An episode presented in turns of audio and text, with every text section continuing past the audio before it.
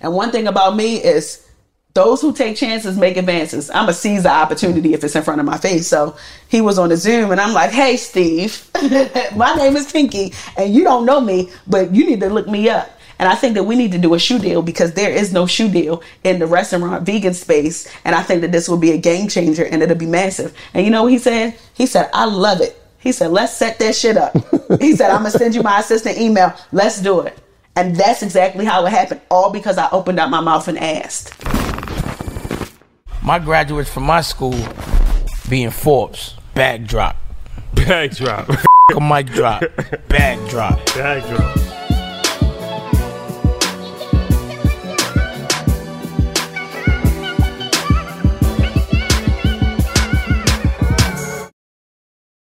All right, guys, welcome back. E Y L, Atlanta headquarters. Yeah. This is something that we've been looking forward to for a long time.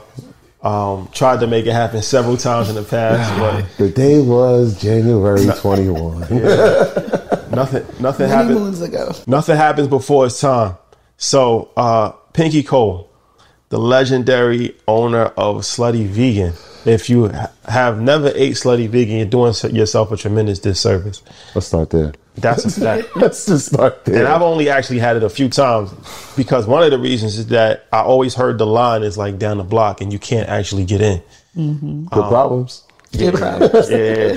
So, um, but just an amazing story we're going to talk about. But you probably heard recently in the news that just finished your Series A. Congratulations. Raised twenty-five million dollars, I believe, for twenty-five percent of the company, which gave you a valuation of one hundred million dollars for your brand. You. Um, with plans, I believe, to expand to twenty locations.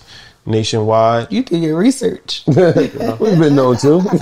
We're the biggest for a reason. We've been known to. Um, you know, you got collaboration, brand partnerships, and it's just a really inspiring story, um, starting from, you know, humble beginnings and scaling to, you know, national, global brand, yeah. And have become a rock star in the space as far as for entrepreneurship. We were just talking about that. I always had an vision that, you know, entrepreneurs is going to become the new superstars like athletes and rappers. And mm-hmm. You're definitely one of those people.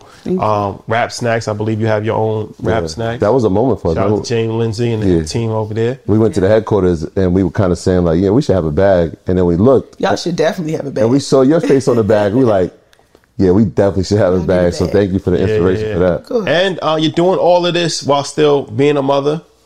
You're actually yeah. pregnant right now. Yeah, that's eight eight point five months. Earn your leisure, baby. Don't worry, don't worry. We got the van outside ready to go. That'll be a legendary moment. That'll be a legendary moment. That's it all. So this this is gonna be a dope interview. So first and foremost, thank you for joining us. Appreciate it. Thank you for having me. I watch you guys, and I'm proud of y'all, and I'm happy to be here. And I think this is gonna be a real dope conversation. Yes, yeah. yes. It has legendary vibes. So I can feel it. Yes. So let's get into this. Um, For anybody that might not have heard your story before, can you just, you know, talk about the backstory a little bit? Like, what made you want to start the Slutty Vegan um, franchise? What made you actually want to go vegan? And um, how did you, you know, get your foot up and running with, you know, what you do now? So it depends on what back mean. I could go all over. Let's start in Jamaica.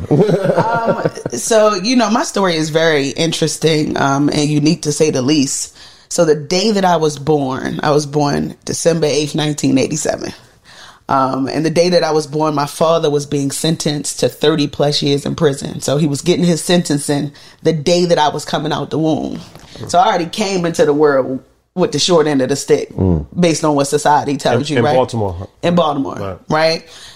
So growing up, I saw my mother, who was raising five children, take care of everybody. Right. With limited resources. She had between four to five jobs. My mother was a musician. She worked at the bank. She worked at McDonald's at one point. She was processing payroll. She was doing everything. But one thing she made sure of is that the lights were always on, that we always had food on the table, that I ain't ever had to beg, borrow, steal from nobody. And she always made sure that I would go to federal prison with my siblings to mm. go see my daddy. Mm. Right. So here I am growing up, going to Hagerstown, Jessup, Maryland, having a little lawn as a kid, being limited to two hours at a time to see my father. But what it did, it was teaching me a valuable lesson that ain't nothing in the world like freedom. Mm-hmm. So throughout my life, I aimed to get the level of freedom where nobody had to tell me what to do, where I didn't have to answer to nobody. And that is how I became a hustler. So in high school, I started throwing parties. I was the youngest promoter in Baltimore, Maryland. I was selling candy, frozen cups, McChickens, you name it. I was sell- for real. I would go to McDonald's and buy McChickens for a dollar and come back in the cafeteria in high school and sell them for two dollars. My mindset was make money, create opportunity, make people feel good. And I did that throughout the years. And when I graduated college, Um, when I graduated high school, I saw Ludacris on T V and I'm like, oh, he's at Clark Atlanta University. Mm-hmm. I'm going there. And fast forward, my entrepreneurial journey just continued to rise and rise and rise. Went to Clark Atlanta, became Miss Clark Atlanta University, packed up my bags after I graduated, moved to Los Angeles, California, because I had these big dreams of being an actress. That ain't work out, but I'm glad that it didn't. And while I was in L A, I got an opportunity to work as a television producer. Well, a P A at the time. And if you know anything about T V, like you got to be really, really good to get promoted. So one thing I know how to do well is run my mouth. So while I was in L A, I was working as a production assistant and I got a call to work in New York. Packed up my bags, moved to New York. While I was in New York, became a producer, got another call to work at the Maury show. While I was at the Maury show, I saved up my four oh one k. And here I am, twenty-six years old, don't know the first thing about four oh one k except for contribute, and it's going to be money in there. Mm-hmm. I pulled my four oh one k out, and I opened up my first restaurant, and it was called Pinky's Jamaican and American Restaurant. This is in Harlem. This is in Harlem. Yeah. How much money was in your four oh one k that you took out? I had twenty-seven thousand dollars at the time, which was a lot of money for me, yeah, right? twenty-seven. Somebody in their early twenties, like, I was balling. Like, I thought I, had, I was on top of the world, right? But I've always been a risk taker, so I pulled it, right? Not knowing that I was going to be taxed on it later, mm, right? Yeah. But I pulled it out, got a family friend to give me a loan, and I opened up my first restaurant, and it was called Pinky's Jamaican and American Restaurant, and it did seemingly well for somebody who didn't know what the hell they were doing, right? Yeah. And when I had that restaurant, I had a grease fire after about two years, and I want to stop here because that was like the best thing that could have happened to me, yeah, because it propelled me to be able to create what we now know as Slutty Vegan, because what looked like failure wasn't failure to me at all, right? It was really an opportunity to say, okay, all right, this look a little fucked up, but I'm going to do this again. And when I do it again, it's going to be right. And it was right, because after I lost everything, car got repoed, got evicted out of my apartment, went flat broke, failed relationships, I got an opportunity to work as a casting director. And the reason why I'm telling y'all this story, because I want to make it full circle, right? So I got an opportunity to work as a casting director in Los Angeles um, on an OWN network show. And while I was there, they're like, Pinky, we need you to go to Atlanta. And I'm like, I don't really want to go to Atlanta. Mm-hmm. Like, I went to school there. Yeah, my sorority sisters are there, but that's just not, that's not where I want to be. But I did it. And I was only supposed to be there for three months, y'all. And when I went to Atlanta, I was in my bedroom and I was hungry and I wanted some vegan comfort food. Now, I'm like y'all, I am a conscious thinker. I'm always trying to feed myself, always trying to learn more. So at the time, I was running every single day, reading a book every single day, mm-hmm, right? Everybody told me I was crazy. I just knew that I was preparing for something. And when I was in my bedroom, Slutty Vegan hit me like a light bulb. Like no rhyme, no reason, no like precursor, no nothing. It just hit me out of nowhere. I'm like, damn, that's a dope ass name. Mm. So I called my friends up and I'm like, what y'all think about this name? And they was like, I love it. You need to do something with it. So I went to Google and I went to YouTube and I just started researching. And what I realized is I didn't know the first thing about burgers and fries because I'm Jamaican, right? So like I didn't grow up eating that. Yeah. But this was something that was missing in the marketplace coupled with the experience. So no business plan, no real plan. I just started researching, opened up this ghost kitchen, and literally the rest is history. So there's a there's a lot to unpack there. There's a lot. Yeah. Because I, I, obviously the background in T V, is that what you studied when you were at, at Clark? Was it audio uh, engineering and, and T V production? Was well, that- I was supposed to study that, but I never had an internship yeah. in my life. So how do how do we shift to culinary? Is that something that you have been doing growing up? Obviously, being in a Jamaican home, I know that, like, especially, like, my mom cooks all the time, and I, I could cook a little bit. Some might argue that. But is that something that you just naturally were gifted at, at being a chef? I ain't no chef. I really don't think I can cook that well. Like, I think, you know, my food tastes good to me, but I didn't go to school to be a chef. I yeah. have no formal training. And it really just happened that way. And that's what life does, right? Like, life just happens sometimes. Yeah. And it became a passion project for me. So when people call me a chef, I'm like, yo, I'm not a chef. Like, this is just a passion project for me. Um, and T V was something that I fell into that I became really, really good at. So I'm happy that I got the opportunity to work in T V, because what happened was is it taught me how to meet people where they are. Mm. One thing that I can do really, really well is I know how to connect people. I don't care if you make a billion dollars. I don't care if you make five dollars. I can put everybody in a room and make everybody feel welcome and like they are important. And I learned that working in T V. Mm. So I coupled my T V experience with the fact that I'm a foodie and I love to eat. And I merged those two most pleasurable experiences in life. That's sex and that's food. And I built this concept to make people love it, even if they didn't like the name. And literally everything has been up from there. So let's talk about this Ghost Kitchen situation. Shout out to my boy Nacho Benga. He's the first person on our mm-hmm. platform to talk about Ghost Kitchen, another Baltimore native. Um, so Ghost Kitchen is very interesting. Mm-hmm. And a lot of people still aren't really familiar with Ghost Kitchens. But from my understanding, the Ghost Kitchen is you don't have a physical like restaurant, mm-hmm. but you have like an, let's say like an industrial kitchen.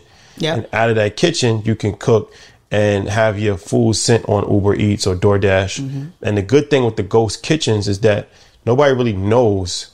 Like when you order Uber Eats, you don't really necessarily know where you're ordering it from. You don't know where you're ordering, what it looked like, if yeah. it's clean, nothing. It's a risk that you take. Yeah. But the good thing about ghost kitchens, and it's funny because when I came to Atlanta, they weren't really familiar with ghost kitchens. They're like, what is this? And I'm like, listen, they do this in L A. You know, L A was a little bit more advanced. Yeah. And I'm like, they do this in L A. Let me duplicate it here. So I was like the guinea pig in Atlanta. And the one thing that I liked about the ghost kitchen is it's not a lot of overhead. They charge you. I mean, the, the, the prices are different now, but they at the time they were charging me thirty percent. Right, to be on the platform. I'm on Uber Eats, I'm on DoorDash, I'm on Grubhub, I'm on Postmates. And every time somebody ordered food, all I did was fulfill the order. What happened with Slutty Vegan is that people started DMing me their orders. And I started fulfilling on D M, right? So I'm like, all right, so now I got this e-commerce platform on Instagram that just happened by mistake, and it actually worked out because the first week I had about four people, and the week after that I had about thirty people, and every single week it started building and building. Soon after, I had between like one hundred fifty to three hundred to five hundred people standing out the door trying to get food, sending messages on Instagram. So for the people who are watching this, ghost kitchens are absolutely a good opportunity to get into the business if you want to do a restaurant concept, because you can test it and don't have to worry about putting all the risk in. Mm-hmm. Sometimes we feel like we won't be successful until we get a brick and mortar. That ain't the truth, because brick and mortars cost money. Mm-hmm. You got to pay light bill. You got to pay water bill. If your roof cave in, you got to pay all of that stuff. There's so much bills that come behind it, but a ghost kitchen will allow you the opportunity to test your concept. And if it works, then you can move forward with the, you know, all the other things. So were you actually cooking at the ghost kitchen? I, I was the cook, mm-hmm. the janitor. I was everything. I was accounts payable, accounts yeah. receivable. I literally did everything. And I did everything for the first two years of the business. How many items did you have on the menu? Um, nine. Okay. Good number. Yeah. So that's uh, a great number. I'm a nine, actually, in my sorority. That's a great number. Yeah. Another owner from, a restaurant owner from Baltimore said he keeps it at seven. Mm-hmm. Boy, we could talk about that later on when we talk about the restaurant. But, okay. So let's get this Slutty Vegan conversation going. So you have an idea to have, you combine sex with food, mm-hmm. which is interesting. And then you give these dishes like names. Mm-hmm. Like, can you talk about some of the names of the dishes? Absolutely. I, let's start with my favorite. What's your favorite? The Fussy Hussy? Well, it's my favorite. Easily. So listen, when I created this concept, I'm like, food needs personality, right? I don't know about y'all, but when I go to a restaurant, I eat with my eyes. But I said, how how about making people not only eat with their eyes, but eating with their ears, too? So when they hear the name of the food, it makes them like, oh, what is that? I want to try it. So we have the one night stand, which is our most popular burger. Right. And the one night stand is the patty with the bacon, the sauce, the onions and tomato. But like when you think about a one night stand, what do you think about? Like a euphoric experience. It happens once. It's crazy. It's kind of taboo. Mm-hmm. And everybody wants to be a part of that taboo experience, which is why it's the number one seller. Right. Then we have the sloppy toppy. Sloppy toppy. Sloppy toppy. I don't know if kids watching this, but I'm sure we've all given or received some sloppy toppy, right? So this it taps true. It's it true. To the, the taboo mind. It a makes favorite, you think a favorite about. And, and yeah, it taps into that culture. And people, literally, and you and I'm just talking about black people. It's all people, black people of all kinds. Um, yeah. Then we have the fussy hussy, which you love, and that's like the all American, right? Like yeah. you go to a McDonald's, you go to a Burger King. Everybody got a sandwich with pickles on it, right? Yeah. But we have a plethora for, plethora of names of burgers. But I really specifically did that because when you come to my restaurant, I don't want you to be like, "Well, let me get the one number four with the the five and nah." I wanted you to remember this experience so that by the time you leave, you're thinking about it. And then you're telling people like, damn, I remember when I went there, I specifically had this. And what it is, is it's free marketing and advertising for me. I've never had to pay for it because people like y'all who come to my restaurants like, yo, you had Slutty Vegan? Like, I got to go try Slutty Vegan. And I had the one night stand. You should try it. Guess what they do? They come to Slutty Vegan and say, you know what? My friend had, what's that one night burger, that one night stand? Let me try that. Mm-hmm. And that's how it's worked. And that's how we've been having lines down the block. It's like, what's that spot in Miami? The Call Me Cab, all of that on on South Beach. Um, Wet Willie's. Wet Willie's. Yeah. It, it, or in you know former alumni, uh, our dudes from Tennessee. Oh yeah. Slim Husky. Slim Husky. Slim Husky. Oh, I love that. Very, very similar. Shout out to Slim Husky. You know they they infuse hip hop. You infuse sex. Yeah. Absolutely. Both cultural favorites. So okay, yeah. So you got a nice thing going with this ghost kitchen situation. You're building up traction on social media. You're making money. What's the next step? Food truck? So, yeah. So there was a lot of next steps in yeah. between that. But I was in this prep kitchen and they told me that I had to leave because I had too many people coming and the tenants were upset about it. And I'm like, well, what am I supposed to do? Like, is, I- is it just you in the prep kitchen still with the five hundred people outside? Everyone has an opinion when it comes to the foods we eat. This food's good for you. This one's bad for you. This diet works best. But who actually has the right answer? You don't need rules to lose weight. You just need proper information to build smarter, more sustainable habits. Noom is here to change the way we view food by not only looking at what we eat, but also how we eat. Instead of making you feel guilt, Noom empowers you to keep going. Not everyone wants to be on a strict diet, do five days a week at the gym, or have daily smoothies and crushable teas. Noom uses a psychology-based approach to find healthier balance that's more suitable for your life and, as a result, more sustainable. Look, Noom has already influenced the way I shop for food, which has not only saved me money, it's also given me a clearer understanding of the foods I'm consuming, which has made me sharper and more energetic. You have to try it out. Look, there are no food restrictions in the program, which makes the process more flexible for your lifestyle. Everybody's journey is different. Noom believes in progress, not perfection. seventy-five percent of Noom users finish the program, and more than sixty percent of users engaged with the program keep the weight off for a year or even more. With Noom, all you need is a daily ten-minute check-in. No grueling early mornings or huge chunks out of your day. Are you ready to start building better habits for healthier, long-term results? Sign up for a Noom trial at Noom.com slash leisure. That's N O O M dot com slash leisure. Don't wait. Don't hesitate. Head over there now. Yeah, it's me in the prep kitchen and then there are other tenants. So, you know, a prep wow. kitchen, there's probably like one hundred fifty people that are registered to this unit yeah. and they schedule time to be in the space. So I was impeding on their business because I had so many people supporting mine, mm. which was a good problem for me. But to other people, they probably like, okay, well, I can't make no money if all of your people standing in front like this. Right. And they told me that I had to leave. And, you know, it's so interesting life, right? Because now all of this is like full circle moments to me. Even as I'm sitting here, I realized that if they would have never evicted me, because it was like a pseudo eviction, I would have never been here having this conversation with y'all because it wouldn't have pushed me to have to get a food truck, mm. right? I had to get a food truck, not because I wanted to. I never would have gotten a food truck unless they until they put me out. And I needed to get a food truck so that I can continue on with the audience that I had.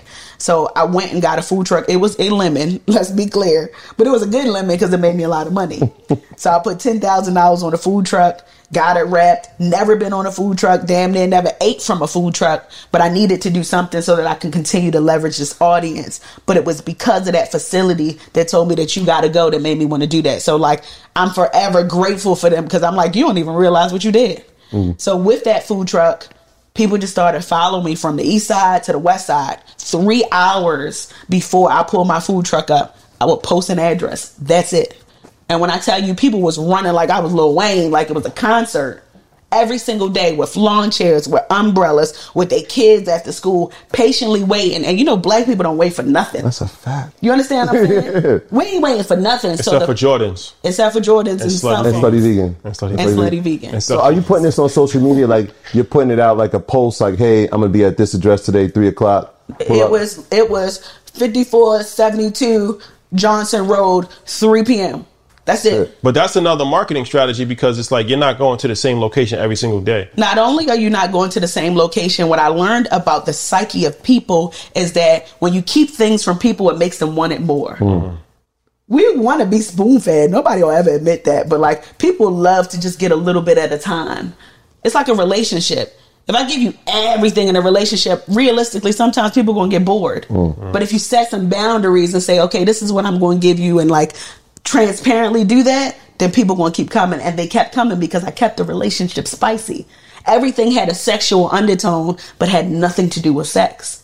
Yeah. Right? Yeah. So it was like, it was kind of confusing, but it wasn't. So it made people want to ask questions. And then I realized that this was bigger than food. This is bigger than burgers, pies, and fries. I've created a movement that people are proud to be a part of because now when I really tore the minds up is I started my foundation. And with my foundation, I started doing community work. So now what you want to say, I got a sexy name for a business, mm-hmm. but I'm also helping out the whole entire community. I'm donating money. I'm paying the balances of students in school. What, what are you really going to say? Yeah. That your kids can't go in there? Your kids on TikTok every day. And it worked. So now I have Muslims, Christians, white people, black people, old people, young people coming to support my brand. And they realize that it has nothing to do with sex. And it's not just about food. I'm building an ecosystem that everybody can be a part of. Yeah. So you obviously that I mean, that's incredible using the cultural capital. So we went from the ghost kitchen. We got to the food truck. Mm-hmm. At this time, you're still not a chef. So how, what is the research that you're doing on the foods? Right. Because being a vegan is not an easy task. So I, what, what's that process like of actually researching and finding the types of foods and what you can use and what you can't use? I got the same menu that I've been had from the beginning. Okay. So like I didn't change a thing. I probably changed like one little thing. But once I did that menu the first time, if it ain't broke, don't fix it. Why mm. would why would I change something now if I got all of these people standing in line? Mm. So I didn't change anything. What I did was is I streamlined the products in the business. So in the beginning, I had my brother whipping up sauce every single day for five hundred people. Now I ain't got to do that because I got a co-packer, right? Mm. Fry seasoning. I used to make my fry seasoning every single day. Now I don't have to do that because I have a co-packer. But the most that I've done outside of starting the business with these same recipes is streamlined it with co-packers so I can make my process easier and keep the consistency of the business of what people fell in love with. Are you also trademark? Obviously, the name Slutty Vegan, you're trademarking, but the, the items on the menu, are you trademarking those? How does that work? Every single thing. It's funny. I, I just posted something. So I say banging, banging. If you like Slutty Vegan, is it banging, banging? I ask you that. And if they don't say it's banging, banging, then it's not good. But every single item is trademarked. Every single catchphrase is trademarked. We got trademarks overseas. Every, now, it costs a lot of money. Let's be clear. Yes. If you're watching this, this is not cheap. But I realized doing it in the beginning, when you do it right, you never got to do it twice. Mm. And I knew in my spirit, you know how something like you think of something and you know this going to be that thing. Mm-hmm. I knew Slutty Vegan was going to be that thing. So in the very beginning, I told my attorney, I want to trademark every single thing that I could trademark. And I did that. There's not one thing in my company that is not trademarked. Not one thing. Every single thing is trademarked. Very important. Yeah. Very, very important. And it's important because what I realized is, is that there are people who see a business growing and they don't think that you have those level of smarts. Mm-hmm. So they want to use your name. They want to try to get the websites. They want to do all of these things. But I'm like, nah, like I protected my business. And I learned that early on, especially having the, the restaurant in New York. I didn't have fire insurance. So I didn't get no money from that grease fire. Wow. And I said, and that's why I said in the beginning of my conversations, sometimes when bad things happen, that's the best thing that could happen for us. Because if my restaurant went to caught on fire and I realized I didn't have fire insurance to be able to protect myself, I wouldn't have been like, okay, this new business, I got to make sure that my accountant is good, my uh, lawyer is good, that I got all the insurances that I need, that I'm protected. I got N D As, I got confidentiality agreements, things that creatives don't really want to talk about because let's keep it real. You know, creatives really, and I'm talking about myself, I'm a creative. Like, that stuff to me is boring. I just like to pursue and be great and manifest and do all of these spiritual things and, like, be great. But business got to happen. And in order for business to take place and to grow, you got to make sure that you are always buttoned up. And I did that with Slutty Vegan, and I'm so glad that I did. So you trademarked domestic and international. Domestic and internationally. Global expansion soon coming. Yeah. Oh, I wasn't playing. I knew. Yeah, Listen, I young. knew it was that thing. When yeah. I was a kid, I said, I'm going to be a star. I ain't know what that meant. I said, I'm a, I was watching Golden Girls with my grandmother every day. And while my friends was outside playing, I didn't grow up playing with Barbie dolls. I didn't grow up doing none of that. But I knew that I had a gift. And I didn't know that what that gift was. I didn't know how to sing. I barely knew how to dance. But I knew I had this. And as long as I had this, it was going to take me places. So when Slutty Vegan came, I felt it in my spirit that Slutty Vegan was going to be a billion dollar brand. And I speak that every single day. And I know it's going to manifest itself. So, okay. So you're doing the like scavenger hunt marketing strategy with the with the food trucks. How often were you in the streets with the food trucks? Every day? Or, every single or day. Or different locations every single day? Every single day. Okay. So every day. At, at what point does that scale into a physical restaurant? Well, how it scaled is um, I was working as the casting director still with the food truck, and I got fired. And I'm so happy that I got fired. Thank you to the person who fired me. But when I got fired, let me tell y'all this funny story. The day that I got fired, I went to Jeju. If you live in Atlanta, Jeju is a twenty-four hour spa, right? And I took my two, my, my left hand and my right hand, the people that were helping me to run the company. And we had just gotten out in the shower. We were eating some noodles. And I got a call from Jermaine Dupri. And he like, look, I got Snoop Dogg and Lil Duval here. They want some food. It was one a.m. in the morning. We had just settled down from being out all day. And I looked at my team. I'm like, yo, we got to go do this. They're like, Pinky, we tired. I said, listen. I said, nothing beats trial but a failure. You want to win? Put your clothes on. Let's go. And we put our clothes on. And we fed Snoop Dogg. That was the day that I got fired. And do you know, ever since that happened, I had to get a brick and mortar because I couldn't keep up with the demand. Oh, he posted it? Yes. Mm. He posted it. We posted it. And everything shot up from there. So the best thing that could have happened was me getting fired because it gave me an opportunity to feed it. And all he ate was fries on camera. So, that yeah. cultural capital is real. You, I mean, even that part. So I, I'm thinking that you're doing this full time. You actually had the casting. That was like a nine to five situation while you were doing this. Well, I mean, T V is not really nine to five, but yeah. Yeah. So I had a team of seven that I was running yeah. and still working at Slutty Vegan. And I didn't even tell people that I had Slutty Vegan because I didn't want them to know. Yeah. Um. But when I got, excuse me, but when I got fired, I went all in. And because I couldn't keep up with the demand, somebody sent me a message on Instagram and they said, hey, we got a location for you. Somebody's getting evicted. Do you want it? I'm like, yeah. The space was six hundred thirty square feet. six hundred thirty square feet. And the landlord initially, he was just like, well, I don't know if you got a good business. I don't know if this is going to work, if it's just trendy. I said, listen, I said, you got to give me a chance. And I said, and if it don't work out, I will give you all your money back. And he gave me a chance. And my grand opening, I had twelve hundred people standing outside for hours. Eight hours to patronize my business in a six hundred thirty feet square foot space. So you, so you built it. You built it with the ghost kitchen. You built the buzz. Then you built the buzz with the food truck. So by the time you had the physical location, you already had a cult following. Yeah. So they just happy a that you to see your growth. They've it's yeah. kind of similar to our story. What they've watched our growth. Mm-hmm. They've watched your growth, and now it's like you just didn't start a restaurant from nobody knowing you trying to build it. You already did the, the groundwork. So by the time you got the restaurant, the buzz is already there. Yep. The the buzz was there. The people were supporting me. And even till this day, I still got that location. It's my first location. Still got it. And what I realized is being transparent in business is so key.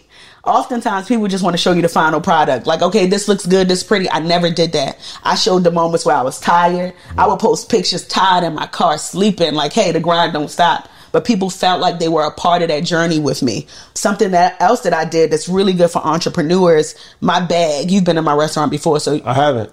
Oh, you have. You ate it. I ate we, it we, at we, Revolt. Okay. At Revolt. They um they gave it. Oh to yes, us. You said that. So if you look at Slutty Vegan bags where they put the food in. Mm-hmm. That was from a winner from a competition that I did on Instagram. So I found all the opportunities to include my customers. Hey, we having a bag competition. Can you design a bag? Send in your favorite designs and we're going to pick a winner and we're going to pay you. And it's going to be our bag for Slutty Vegan. And I did that with almost everything in the business. So now I'm including people mm-hmm. in the journey.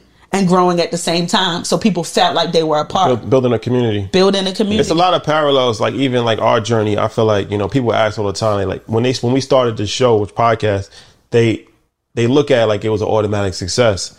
But it was like, it was backstory behind that. Like we was on social media, doing social media for two years before. Mm-hmm. So by the time we started the podcast, the Instagram following was already there. Mm-hmm. So it's not like we just started a random podcast with no followers or anything. Mm-hmm. Like we had done work for two years to build an Instagram following, yeah. and then drop the podcast. Where you, similar, I think, mm-hmm. like, you know, it's like a lot of people come out with a restaurant, yeah.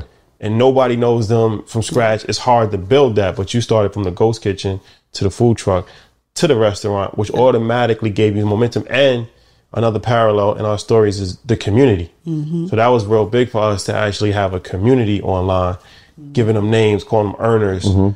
and, you know, asking questions. What do you think about this? So I remember my guy, M G the Mortgage Guy, he said early on, he's like, your page is like the shade from financial literacy. Mm-hmm. People going back and forth in the comments, arguing with each other. Mm-hmm. The, the engagement was crazy. Mm-hmm. And it'd be like a social media, like, firestorm for financial literacy. So, because that's the first time that I really heard about you a few years ago was, I forgot who told me, it might have been Mike, but I heard about the name and then I started following the page, and then your followers was just going crazy. It was like ten thousand followers every week. You was just gaining followers, ten thousand, five thousand, fifteen thousand. Natural followers too. Yeah, yeah, yeah. I'm like, I'm like, yo, what are they, what are they doing? Like, it was yeah. just like the, the momentum on social media was just going crazy. So talk about that from a marketing perspective, as far as leveraging social media and, and doing organic marketing. Authenticity. You know, I was I was with a really big company um, yesterday, and I was telling them, it's funny, I was talking to them and I said, listen, I said, the next time y'all have a board meeting, take a regular camera phone and just video the board meeting and then post it on your page. And they said, well, why would we do that? I said, well, do that because it's showing that y'all are real people, that people can touch you. And I think oftentimes what makes businesses successful is when people feel like you're tangible. And that's exactly how Slutty Vegan was able to grow. Like, everything about us is authentic. It's real. Like, we're, we're pleasant in the comments. So we're going to give you like some bougetto, right? Like, we pleasant in the comments. Like, we respond. Our customer service is A one. Like, we got twenty-four hour customer service, but we're going to get with you and meet you where you are. And that social media has allowed us to gain more traffic in the business because people like realness. They like rawness. They like authenticity. And when I created the Slutty Vegan page, I'm like, all right, so I'm going to do three things. I'm going to make people laugh, I'm going to make them proud, and I'm going to give them information, which I believe all social media business pages should do. Make people laugh, right? And that's the engagement, because they're going to talk, make them laugh, something funny, that's a meme.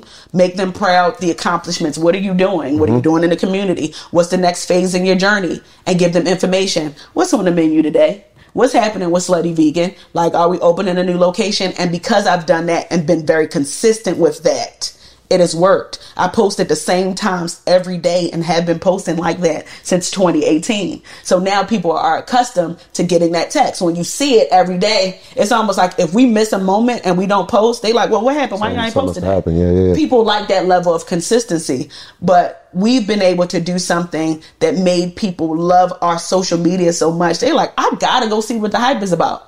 If, if, if the restaurant is anything like this social media, then I want to be a part of it. And it has worked for us since the very, very beginning. And we have in-house marketing. Like, we don't pay an agency outside to do it. We just sit around like this and like, all right, we should do this. Like, boom. Like, what are we going to do today? Like, I'll give you an example. We just did um, a deal with Steve Madden, which I could talk about. Um, Congratulations. Thank you so much. Yeah. It's a shoe deal. Um, and it's the first of its kind, the first shoe deal backed by PETA, which is really big because, you know, PETA don't play. Um, and it's the first shoe deal of Slutty Vegan, a restaurant with a shoe. Like, how does that happen, yeah. right? But we realized that we are a lifestyle brand first that happens to sell burgers, pies, and fries. So um, what I did was, we were sitting at the table and I said, you know what we're going to do? We're going to do a high fashion Vogue shoot. But guess what we're going to use? Employees. Mm. So we did a high fashion editorial Vogue L type shoot with all of our employees. So you got the fry cook, you got the managers, you got the H R assistant, and high fashion, hairstyled up, done. And now we pitching it to the high class magazines because we're giving them opportunities. And we sit around and think about stuff like that. Every single person that you see on the social media page is an employee. So all the dreamers, all the people who want to be rappers, singers, artists, painters, you ain't got to flip burgers all day. What you know how to do? You know how to dance? Come on, do this video and we're going to put you on a page. And it makes it feel like a collective because they're not just employees. They become talent. And people have gotten so many opportunities from that. So that level of marketing has really helped us a lot. And people love it. And it's been working. So how do you go? I mean, that's amazing. Number one, first of all, the Steve Madden deal. How do you go about creating brand partnerships? Obviously, you had the Shake Shack situation, Steve Madden now. What's the criteria? Do you, what do you go into it? Look at, oh, this has to be a natural fit. Obviously, you're building a community. Um, so what are you what are you looking for when you're trying to find a brand partner? So I'm not the average C E O, right? So like I do everything with my gut. Mm-hmm. It got to feel good in my spirit, right? And I got to realize that like, is it just a benefit for them? Or is it also a benefit for us? You know, oftentimes small businesses will do something just to benefit the other side because we want an opportunity. Mm-hmm. But we ain't got to do that no more, especially with everything that has happened in the last two years. Like, find opportunities that will equally benefit you as well, because you got to put in the work. You got to put in the time and the energy and the money. So when I did the Shake Shack deal, I knew that was a no-brainer for me. It was going to expose me to a new audience. And who doesn't like to be exposed to a new audience, right? So it exposed me to people who have never heard of the brand. And it allowed me the ability to build relationships with people who I'm now professionally in bed with doing business. So when the Steve Madden opportunity came on, it was funny because I did like a like a summit and Steve Madden was on the summit. And one thing about me is those who take chances make advances. I'm a seize the opportunity if it's in front of my face. So he was on the Zoom and I'm like, hey, Steve, my name is Pinky and you don't know me, but you need to look me up. And I think that we need to do a shoe deal because there is no shoe deal in the restaurant vegan space. And I think that this will be a game changer and it'll be massive. And you know what he said? He said, I love it. He said, let's set that shit up. He said, I'm going to send you my assistant email. Let's do it. And that's exactly how it happened. All because I opened up my mouth and asked. And, you know, I think that that is a big part of partnerships and creating opportunities for your business is asking, right? And not being afraid to ask. No, don't hurt me. And don't nobody scare me enough where I where I don't want to ask you a question. I'm going to ask you. And if you say no, it's fine. It's just putting a battery on my back to keep going. Mm. And I did that. And the opportunity was, it's, it's an amazing opportunity. Like, it's so historic, especially with all of the stuff that Slutty Vegan is doing. And I'm so happy that we get to do it because it's going to be big. It's a, yeah. sneak, it's a sneaker? It's a sneaker. See. What's it made out of? Um, all vegan leather. Vegan leather. Yeah. It's a, like, I feel like, and I'm glad you brought the comparison, like, I feel just the comparison, like when, when we do something or we have a moment, people salute it and they cheer it. Mm-hmm. And I feel like it's very similar with you. Because like even when we, I heard about the Shake Shack situation, obviously with, with with your Series A, we were rooting for it. Like, yes. And we did. Before I even knew what you looked like, I knew who you were. And I knew what Slutty Vegan was. Because it was that, like, wait, everybody's in the culture knows what this thing is. They've mm-hmm. tasted it. How do I not know? Mm-hmm. So do you feel like now, I mean, even... Since two thousand, I mean, two thousand eighteen was only four years ago, which is like incredible for this. At some point, are the people coming to get the experience of being around you or the food or like, what what is it like? You know, that's a good question. I'm still trying to figure that out, too, because I know that people love me and I'm humbled to say that. Right. Yeah. That's a good feeling. Yeah. Right. And I also know that people love my business. But what I'm realizing is that there is a group of people that love Pinky Cole. Mm-hmm. And there's the people that love Slutty Vegan. I think people know who the owner of Slutty Vegan is because they are so enamored with this business. But then they also are getting to know me now, right? right. So, like, you start to see Pinky Cole everywhere because all of the thought leadership and the interviews I'm doing, I'm the only person that speaks on behalf of my business. Mm-hmm. Um But whatever it is, I ain't complaining because it's good, right? right? Because I get to capitalize and not just off money, right? I get to utilize these two audiences and merge them together and make something beautiful, right? And that's through my cookbook. That's through all the things that I have going on. That's through the accomplishments. When people see me, they see themselves, right? Mm-hmm. They see hope. They see the idea of possibility. They see the fact that, like, you could be a regular, degular girl from around the way and achieve and follow all your dreams. And people see me and I'm motivation to them. So whether it comes through the vessel of Slutty Vegan or the Pinky Cole brand, it's still a win because everybody wins at the end of the day. Yeah. And I like to motivate people. I want people to see me and like, damn, Pinky did it. Oh, I can do it. Like, there's nothing impossible because this girl did it. And this is just, this is me, right? I've been pregnant for the last two years. I got locks in my head. I'm brown skinned. I don't fit the status quo, right? Like, I don't talk proper. I'm, I'm a sailor on the tongue sometimes, but I'm myself. Mm-hmm. And people see that you can now be yourself and be in business and build multi-million dollar businesses. Once upon a time, you had to pocket yourself and you had to reserve yourself. You ain't got to do that shit no more. You can be whoever you want to be and be uber successful in your your your right mind and do all the things that you want to do without having to turtle or cover yourself for anybody. That's right. You vegan, bitch. You said something that was key. Um, you said the, the Pinky Cole brand, Slutty Vegan brand. How important is that for business owners, in your opinion, to have their own personal brand outside of the business brand? The reason why I ask is uh, a good friend of mine, Ronnie Brown. You know her? That's my girl. Okay. I was just on the phone with her for like an hour. Okay, yeah. She, she she told me like a year ago, she was like, because when we first started Earn Your, before we started Earn Your Leisure, I had my own personal page. That helped build the, the, the buzz for, for Earn Your Leisure. But when once we got Earn Your Leisure, it became so popular, it became bigger than my own personal page. And then it kind of morphed. So like a lot of the content that was on my own personal page was on Earn Your Leisure's page, kind of the same thing. So she was telling me, she's like, I'm looking at your page and it looks like Earn Your Leisure's page. It's like, you need to have more stuff like backstories, mm-hmm. different things that's like unique to you and not necessarily the same thing that's on Earn Your Leisure. So I did that and I started like doing different things like my wardrobe, different stuff like that, just to kind of build more of a personality on that. And that's actually been successful. So talk about that. Like you having your own personal brand and you having Slutty Vegan brand and, you know, balancing the two. That's a really good question. So I believe that your personal brand needs to have just as much of a personality as your business, because when people look up your business, for an inquisitive mind like myself, I want to know who's behind the business. And when I start looking behind the business, now I'm starting to look at like, what do you do for a living? I'll give you an example. So I love to invest. Real estate is my new thing. Like I'm addicted to real estate. It's like tattoos. I love right? So this guy sent me a D M and he wanted to, he was looking for a partner to do Airbnb. He was looking for an investor, right? So the business page was fantastic. I'm like, oh, this looks good. Then when I went to his personal page, his pants sagging, he got guns in the camera. I'm like, hold up, wait hold a minute. Up. But what I realized, and I told him straight up, I'm like, hey, your business looks great, but in order for me to ever want to do business with you, like I would never do business with somebody who shows up this way personally, because you are a reflection of your business. Mm. So no, you don't have to be as famous as what your business is, but you got to have some class, some tact, and how you show up is a reflection of how people uh, assume your business and how they see it. So just like you on my personal page, I show you the behind the scenes of the behind the scenes, right? I show you the behind the build. I show you the accomplishments, the things that I don't necessarily put on the Slutty Vegan page, but I want you to get the idea of what the backstory looks like. And then you get to know who I am, the speaking engagements. Like I I don't even put my speaking engagements on the Slutty Vegan page because I want it to have a life of its own, but I want you to know where that life came from.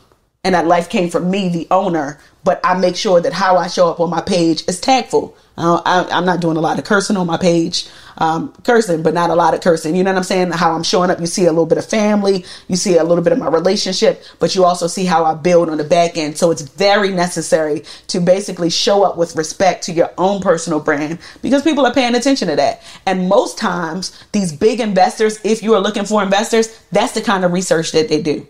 They'll go to Instagram and don't believe, believe it or not, people actually still go to Facebook, right? And although my Facebook is not active, there are people that go to my Facebook to figure out who I used to be, yeah. right? Like where I came from, what I did in high school. Yeah. And people do that kind of research. So just make sure that your personal brand speaks to your business brand as well, especially if you want to be successful. So speaking of your personal brand, you got a new brand title, Mother.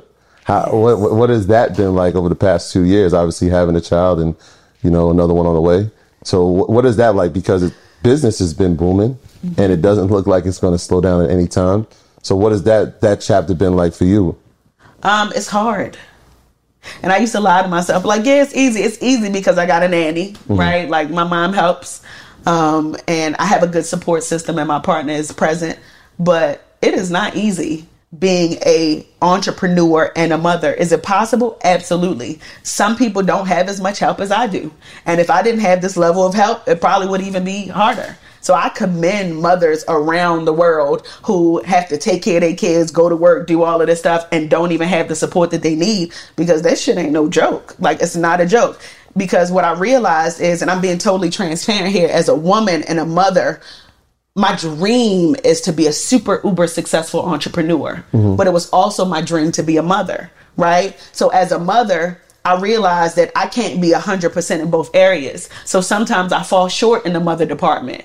And I have mother guilt. And I know I'm not the only person that feels like this. And what mother guilt looks like is I see my mother babysitting my daughter while I'm working, and I got like five different meetings, and then I got to step back and like, all right, you need to spend some time. But then I also realized I don't want to have to compromise. I don't want to have to just be a mother and I can't be a businesswoman, or be a businesswoman and I can't be a mother. I feel like women should be able to do and have it all. It's just about balance. And I'm adjusting. It's mm-hmm. a good adjustment, mm-hmm. but I'm finally at a place where I can openly and transparently say that, because everybody won't tell the truth about that, right? Like mm-hmm. I literally, I have about four, three to four interviews every single day. Then I'm in a relationship, so you got to keep the relationship spicy, right? Then I still have to be a philanthropist, a leader. I have over two hundred um, employees in my company, so I still got to be the C E O to them so that they can feel safe and do all the things that they want to do in the business. So I wear a lot of hats, and now I'm just making sure that I'm not spreading myself too thin with those hats, and that's why I start bringing in the right team, so which is very important. Extremely. Let's talk about this. The moment we all been waiting for. twenty-five million dollars was raised in your Series A round, which gave you a one hundred million dollars valuation. People see the headlines. A lot of people don't even know what a Series A is. right, right, right. They might not even know why you actually even raised the money. What's the plan? So I I have an idea of it, but I want to hear it from you. What? When did you realize, oh, you, you're constantly scaling, right? So you start, you start in the ghost kitchen. Then you go to a food truck. Then you go to a restaurant. Now you're in the V C world where you're raising a lot of money to take this thing, you know, national, possibly even globally. When did you get that mindset of, okay, I want to raise money? Because you don't probably necessarily need the money to scale, mm-hmm. but it's going to help you scale at a faster pace and the relationship. So what, who turned you on to that? What, how did that thinking happen? What was the deal with that? So since the very beginning, I had people knocking on my door to give me money. Like knocking, still knocking. D Cs or angels? Everybody. Everybody. the, the biggest C E Os or the biggest companies, the places we eat every single day, knocking on my door saying, hey, can we either buy the business? Can we invest in the business? Can we be a partner? And it felt so good to be able to say, no, not right now.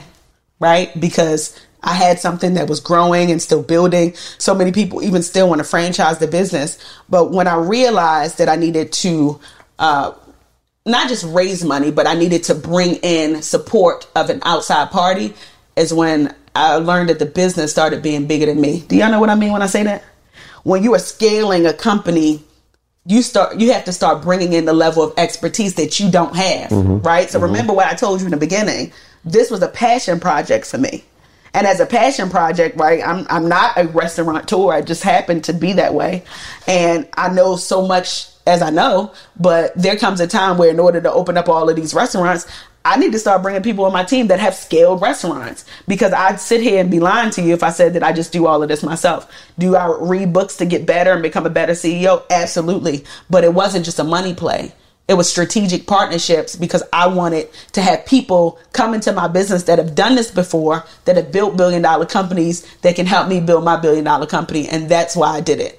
And I'm happy that I did it. Um, for a long time, I'm like, no, me, my, like, I'm not sharing, like, this is my business. I'm not doing none of that. Yeah. And I think that every entrepreneur goes through that, that has like a budding business that's growing. I was very selfish with my business, as I should be, right? But I realized that you go stronger together. And that was a very hard lesson for me to learn. We've always been cash flow positive. We've always been good. But I realized if you really want to grow this company and create generational wealth for your family, you got to get on the money team. You got to get on a winning team. And a winning team looks like operational support from a Danny Meyer, who has created and grown Shake Shack to the billion dollar company that it is. Mm-hmm. And then my lead, Richie Lou Dennis, who owns Essence Magazine and Essence Festival, he's the marketing guru, right? Like, that's access to a whole new audience that I can always tap into as my investor. So I had to be strategic about it.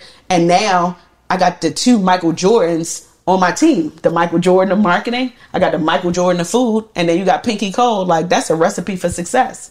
So I'm so happy that I did it. Um, and I'm looking forward to the level of growth that's about to take place because of this. So, so when you when you were raised in the Capitol, uh, we didn't get a call, by the way. just put that, just put she that has my number. So, yeah. So the plan, all right, so now you have this Capitol.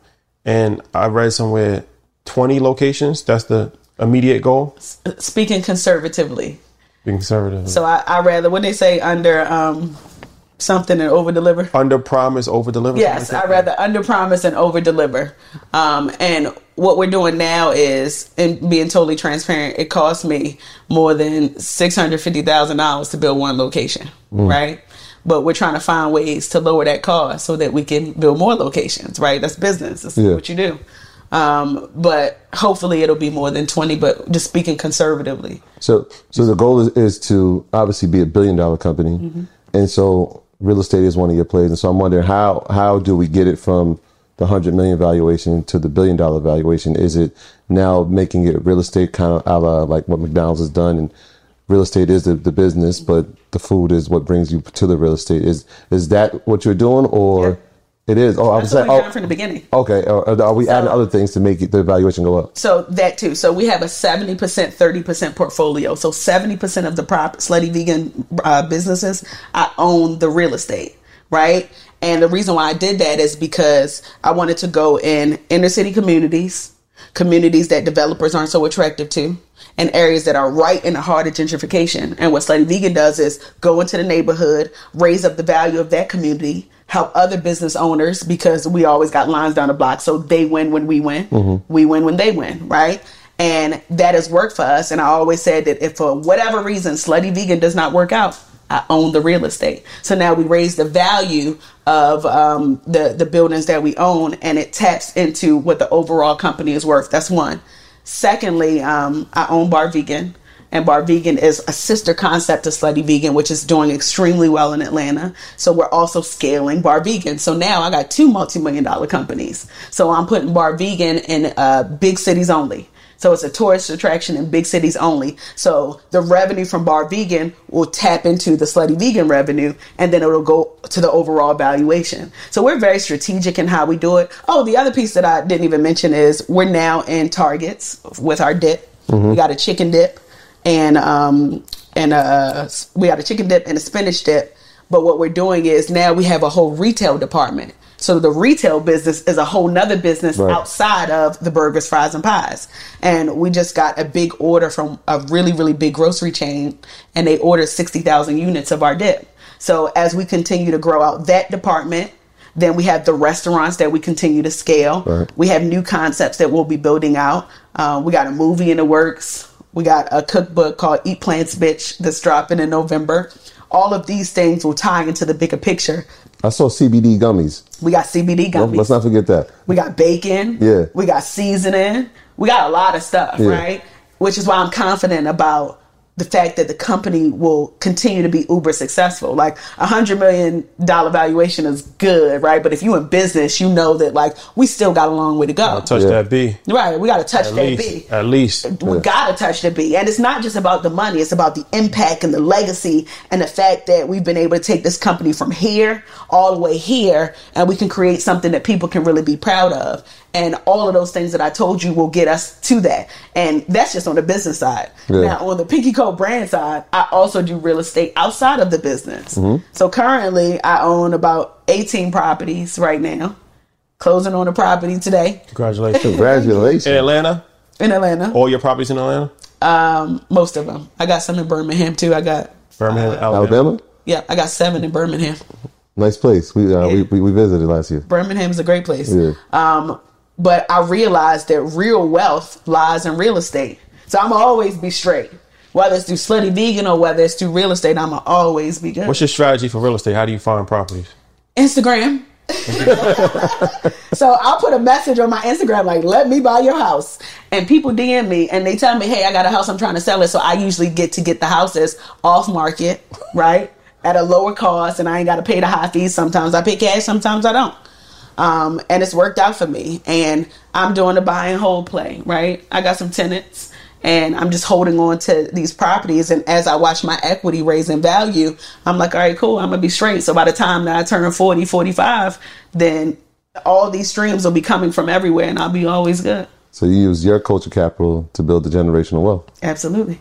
The power of Instagram. Power of Instagram. Right, very powerful. Instagram didn't yeah. pay me. Yeah. Can, can, can we talk about your philanthropy, though? Absolutely. Let's talk about that. Obviously, uh, you know, we we saw what you did with uh, Clark Atlanta mm-hmm. and, uh, you know, getting L L Cs for the graduating class. But you have an uh, initiative that you're about to start now with Vero Bank. Mm-hmm. Um, food Trust. Can you talk about that? Well, th- there's a lot of things I want to talk about here. And this is another important piece for entrepreneurs. Mm-hmm. You know, once upon a time, you could just sell products and that was good enough, but it's not good enough just to sell products. And I think big corporations see that too, because they have to find ways to stand in solidarity with small businesses and communities. That's the only way that you can win now, right? So I've always had this philanthropic arm. I saw my mother growing up helping everybody. You're Jamaican, so you understand. Help everybody, right? Like, gotcha. I'm like, well, who are you helping now? But I needed to see my mother do that because... Yeah. It brings me a level of fulfillment to know that I can use my resources and my platform to help people. So in twenty nineteen, I started this foundation. And like I said before, we've done so much. Um, when Rashad Brooks was murdered in a Wendy's parking lot, myself and my partner, we paid for life insurance. We bought a brand new car for the family. We partnered with C A U to provide six hundred thousand dollars worth of scholarships. Um, I've paid the local rents of businesses, partner with Steve Harvey and Marjorie Harvey Foundation to provide lights for families. Myself and Derek just recently partnered with Prudential Life Insurance to provide every single black man in Atlanta that makes thirty thousand dollars or less life insurance that we pay for, that mm. they don't have to pay for. Is that the Square One program? That's the Square One program. Okay. Um, which is a really big deal because we really don't talk about life insurance in our communities, right? So now we are being the change that we wish to see to make that happen. Mm-hmm. Um, the L L Cs doing the commencement and providing all eight hundred twenty-four students with the path to entrepreneurship, right? That, you know, we always say in our communities that we don't have access to information. Now you do. Here you go. Mm-hmm. And I'm not just giving you an L L C. I'm giving you the pathway to learn about financial literacy and what you could do with that L L C, whether you work with somebody or not. Um, and then Borrow Bank, we're about to do um, a, a food truck tour where I'm continuing to offer L L C, right? Like freedom is what I talked to y'all about in the beginning, right? Freedom is the best feeling in the world because it allows you the ability to do all the things that you want to do on your time, on your dime. And if I can teach people how to capitalize off their own freedom, we'd have more entrepreneurs in the world. We'll create more opportunities. And I'm not saying everybody got to be an entrepreneur. I want to be very clear because, you know, there's this thing that like, oh, well, some people want to work a nine to five. Absolutely. Mm-hmm. But for the people who want to create that level of freedom for themselves and build generational wealth, I want to be able to help them tap into that. And I'm doing that with providing them with that pathway to be able to start their own. Powerful. Um, so let's talk about this conversation. We talk about Chipotle, we look at McDonald's, all publicly traded companies. Is that a plan to take your company to the stock market? You know, I thought about that. Um, and it's funny, this part of the conversation is always so taboo because some people are like, don't talk about that. Don't tell them what you want to do. Don't tell your plans. But I'm just rolling with it, right? Like, if you would have asked me that four years ago, I, I wouldn't know the answer to that. I wouldn't know that I would have all these locations and doing so well and raise this money. I wouldn't know that. But what I do know is that whatever happens, Slutty Vegan will be a household name. Mm-hmm. Whatever happens, I'm going to create opportunity for other people. Some days I'm like, damn, this will be dope to go public as a company because I am who I am because of the community. Why not let the community tap into that? And then some days I'm like, okay, maybe one day I will sell my company. Who knows? And then some days I'm like, I ain't selling shit. You know what I'm saying? I'm just, I'm just pass this down to my family. And all days I'm like, whatever it is, the beauty in the business is that I got options. And I can make those decisions if I want to. But I'm really focused on building the brand and scaling culture.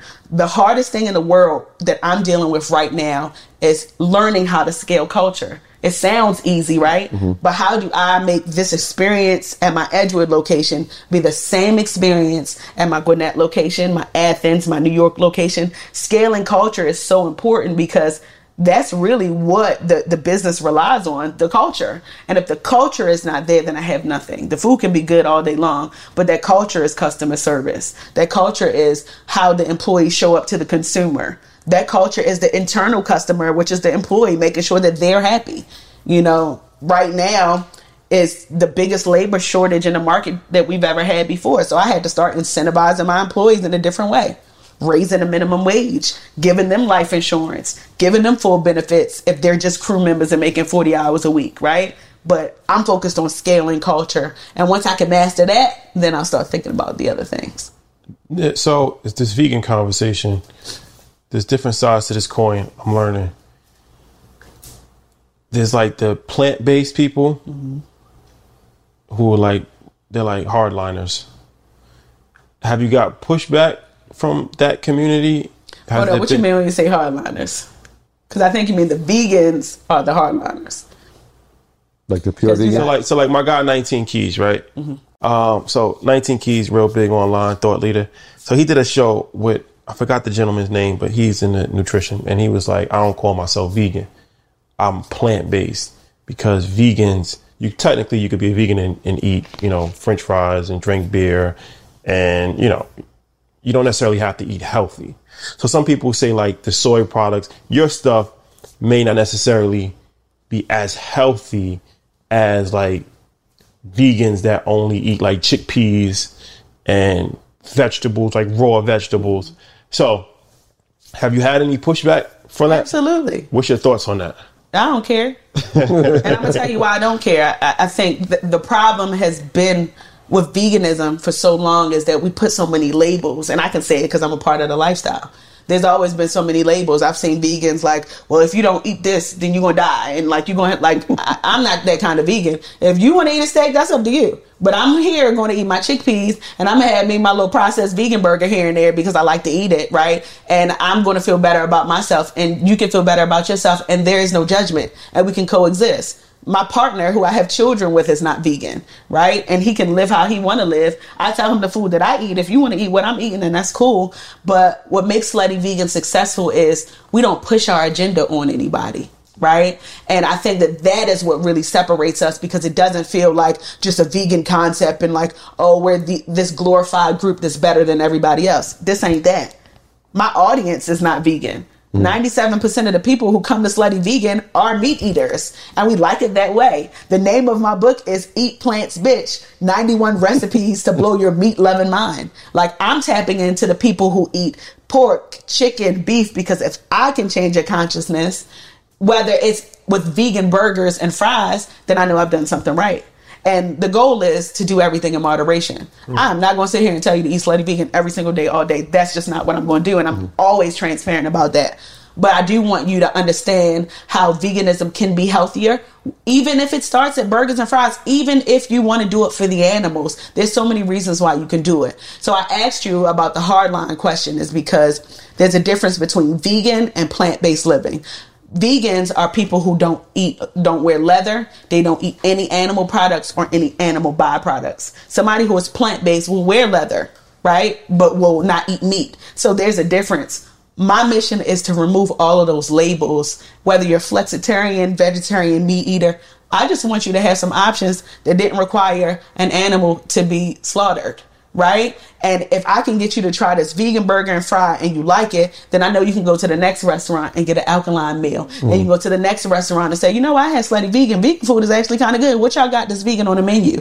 And that is the goal. And if I can, can, do, can do that by meeting people where they are, then I know for sure that eventually we'll have more people that'll start to eat healthier or think about eating different food and just transforming their lifestyles. So obviously, when the, the business scales and you have a bunch of locations, franchises, right? Is there a program for franchisors? So if I wanted to have a... Nope. No. Nope. Ha- so how? What, what, what's the process? It's, it's all it, private. It's all private. Corporately owned. Okay. I'm still building a brand. It's still a baby. Yeah. Think about a three and a half year old still learning. You just started learning how to walk not too long ago. You know what I'm saying? yeah, like, yeah. We're still fixing our operation. Yeah. We got speed bumps. We still getting it right, which is why I brought in the operational support, because we ain't got it all together. Yeah. Um, is that a vision, though? Long term? Not right now. Okay. And if I do, it has to be an operator that has been in business for a while, that is proven to scale restaurants. And the reason why is because I ain't do this for money, right? Mm-hmm. Right now, I could say, y'all, I'm franchising, and I could be a billionaire today franchising my business. Right. You know what I mean? People want to franchise Slutty Vegan. I could do that right now. But I realized the bigger picture, and the bigger picture here is that I'm very intentional about what I do. And if I do that today, then the true essence of the business, I'm going to lose it. Get lost, yeah. Yeah, I'd rather continue to build it, and then who knows what may happen down the line. But right now, I'm I'm in a good space, and I'm happy where I'm at, and yeah. I'm happy about the build. So um, one of the things that uh, our brothers at Slim Huskies did, they got, obviously you said you had to deal with, uh, I believe, Target, right? Mm-hmm. For the dip. Are frozen goods via like the sandwiches one of the vision or on the vision board so that we can consume it if we can't come to Atlanta or we can't get to one of the locations? Like the Hot Pockets? Yeah, like we can actually get it in our grocery store. So y- you will be able to get something in the grocery store, but it will be our proprietary patty. Okay, okay. So oh, not like the so frozen, much. Like, the I frozen like a Beyond Meat type situation? Yeah. Okay. Because, I mean, that that is where, where the, the real wealth is. I'll take right? it. I'll take it. All right. Like cutting out the middleman. And yeah. obviously, I have great partners. Shout out to Impossible and Beyond Meat. Yeah. But as we scale and grow, we realize that if we have our own proprietary patty one day, people will support it and they buy into it. So we're in the R and D phase, working on some things, and I'm excited about the I'm future. Ex- I'm excited to and hear that. It's really big, yeah, right? Yeah. Because now we step into the marketplace with a whole new product that really created this whole conglomerate of a business. And once we become successful with that, the stores just become the, the face front. Well, I'll, yeah. I'll take it. I'll tell you, I'll be honest with you. When I told my wife that we were sitting down with you, she was like, can you bring back a burger? And I'm like, well, we doing oh, it. I, I said, we doing it. We not, I'm not coming home for five days. She was like, put it in Mikey's fridge. I said, no, nah, you got to come back That's to Atlanta. We can't do that. That ain't gonna taste good. No, I mean, it's good. And to be honest, you know, that's kind of how I grew up. My mom's a vegetarian. She's been a vegetarian for pretty much my whole life. And oh. she used to, she always, to this day, she cooks like the, with the bacon and the and the burgers, and I never got into it because I'm like, it's fake. Like, you know what I'm saying? That's how I, that was my mindset. Fake. That was my mindset. They ain't dead though. I'm like, that's true. Um, but I've changed that, like eating your food, a couple other people's food, and I'm like, it's actually good. Mm-hmm. So, like for years, I actually would not eat it. For years, I would not eat the the the um bacon and. The, Yo, it's crazy. The first place I had turkey bacon was at your crib. Well, that's turkey bacon. I know. I'm just saying. I always had eating pork and turkey. You talking about talk, vegan I'm bacon? I know. Vegan bacon. Yeah. Uh-huh. So, um, I say that to say, you that's not easy to do. You changed my mind on it, what? And my own mom didn't even. I didn't taste her food for a long time. Damn. So that Damn. says a lot. Um, your cultural influence, and um, you're doing a great job. I think we got a classic interview. What do you guys think? I'd say I would say so. I think it's enough for you already. I, I really appreciate you taking the time to st- yeah. to, to sit yeah, down Mike, with Mike us. Definitely was the first person that said it, and so they were like, before we go, we got to ask: is there like a front of the line pass? Like if, if Earn Your Leisure pulls up to Slutty Vegan, is there a front of the line pass? It could be a front of the line pass, but you know I'm a businesswoman first, so I'm like, well, how can we collaborate? Can we oh, leisure, oh, the leisure, the limited, the limited edition leisure burger. In-store, pop-up. Oh, that's major. And you coming to New York, so you know. I'm com- Oh, so we got to do something I'm crazy. I'm coming to New York. We having a block party. I already got the stamp of approval from the mayor. Maybe y'all come and do an episode. Too easy. That's, the that's, that's, that's way too easy. easy. This summer? Well, July. Well, all right, yeah, show us the dates. Yeah, yeah, yeah. We, that's too easy. In New York, in Brooklyn or Harlem? Fort Greene. Oh, yeah. Brooklyn. We open in Harlem, too, though. Okay. Oh boy. Yeah. Oh let's, boy. Let's figure that out. Yeah. You can't come to New York without tapping in with us. Yeah. That's, that's we, we definitely got to do that because let me tell you something. In the next five years, Slutty Vegan will in fact be a household name around the world. So this will be a classic. Yeah. That's a fact. That's a yeah. fact. And you know when we go when we go to Africa, we got to let you know, and so I'm we can go together. I, I got something I want to ask you too yeah. off camera because okay. you said closed mouths don't get fed or something like that. But what would you like to tell the people? Any last words, uh, social media handles, uh, locations, website, all that stuff? Yeah, well, not that, because, I mean, I feel like people... Everybody already knows that. But I specifically want to talk to entrepreneurs. Okay. Um, you are literally looking at somebody who comes from humble beginnings. I'm the first to go to college. My, my, my father was incarcerated nearly all of my life. My mother put her dreams on hold to make sure that everybody was good. I literally two years ago, just paid my student loans off with one check with Miss Lucy and Navient. Mm-hmm. two hundred sixty thousand dollars one time. And I say all that to say that, like, I am living proof that nothing is impossible. And if you got a dream, that thing that makes your belly leap, and it gets me emotional because, you know, some people are like, I made it. And I'm like, every day I'm like, damn, I made it. And I'm nowhere where I want to be. But if you got a dream and you got that vision and make your belly leap, I don't give a fuck. Don't let nobody tell you you can't do it. Don't let nobody tell you that your dream is not big enough, that it's too small. You got to keep doing that thing. Because if I would have stopped at that restaurant in Harlem, I would not be here. So that's my advice. I'm pregnant, so I'm crying. But that is my advice for entrepreneurs, because every day I wake up, let me tell y'all something. Have you ever in your life said that your wildest dreams came true? Literally, my wildest dreams have come true. There's not a dream that has not been fulfilled in my life. And not many people in the world can say that. Amen. And it's because of tenacity. It's because of grit. And it's because I didn't give up. So if you are an entrepreneur, these are real tears from somebody who got it out the mud. And I will build a billion dollar brand, and you can too. Just believe in yourself. And you can find me on Google. Google me. You can Google me. You can find me there. But yeah. It's the first time, too. A tearjerker. It's also the baby. Tearjerker. But nah, y'all, let me tell you something for real, man. Like, you said something when I came in. You was like, well, you a celebrity. I'm like, no, I'm not. But, and then I was on Good Morning America, and he was like, you like the modern day Oprah? I'm like, damn, like, you put me in a sentence with people like that? Like, that's big. It's really big. And then I look at my bank account and I'm like, damn. Like, I got one, two, three, like, four, five, six. Like, I'm looking at rappers like, damn, I got more than you. And it's so humbling. Yeah. And it's funny because the more money I got now, I'm so cheap. I'm cheap as fuck. Like, I'm frugal. Like, yeah, yeah, yeah. And it's just a good feeling because I'm like, I wish I could bottle this feeling up and sell it. Because I got so much gratitude, which is why I always do right by people. Because I get blessings, y'all, back to back. Every week is a blessing. Mm. Every single week I get a new blessing. Like, I'm like, why me? Like, it's just, I'm just me. But every single week something is good. Something good is happening for me. And I'm just so grateful at, like, the support and to know that people really love me. Like, I'm like, what I do? You mm. know what I'm saying? But you, you, you, it's a good feeling. You become an inspiration. Yeah. So, humble. You know, when we did the Steve Harvey episode, I think we got to have... Jamal's about to be the trick. He, yeah, he might be the trick. Because when we did the Steve Harvey episode, I was like, yo, we're going to win an Emmy for this. Like, this is award-winning journalism. Yeah. I get this feeling from this episode. I saw that Steve Harvey when it was good. Legendary like situation. That was Appreciate very legendary. I feel like this is a legendary situation. Tearjerker. It had every aspect. Education, entertainment. Inspiration. Inspiration. And ended with, it's like a movie. And actual items, too. It's not a podcast. Yeah. It's a movie. It's yeah. definitely a movie. Motion and picture. And I pray that everybody that watched this follows that movie. Yeah. Because it's a sequel to this movie. This shit going to keep going. Stay tuned. It's called, it's called Stay Tuned. So... let us know about um, the block party. Definitely want to do that. As long as we in town, that's that's too easy for us to do.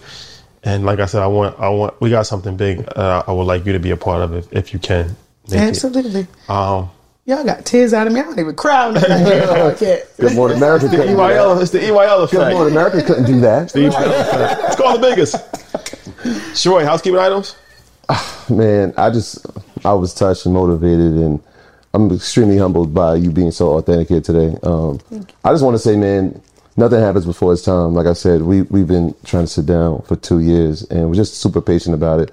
But the timing couldn't have been more right, more perfect um, than it is right now. So I want to salute and congratulate you for everything you've done Thank and everything you're going to continue to do. Because like you said, this is just the beginning, right? Four, we're talking four years in business. So, I mean, just but imagine. Four what, years, August sixth. Yeah, yeah, yeah. yeah. August sixth, a good date. um, so yeah, just congratulations to you and the entire team and your partner. Uh, you know, hopefully one day we'll get a cheesesteak.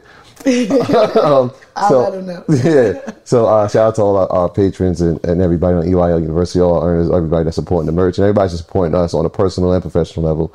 We uh, are extremely grateful, and uh, we will continue to speak for us and do the work that we've been bestowed to do. Um, so love is love. We appreciate y'all. Thank you guys for rocking with us. We'll see you next week. Peace. Peace. It's called Love and Peace. Come on, y'all. My graduates from my school being Forbes. Bag drop. Bag drop. A mic drop. Bag drop. Bag drop.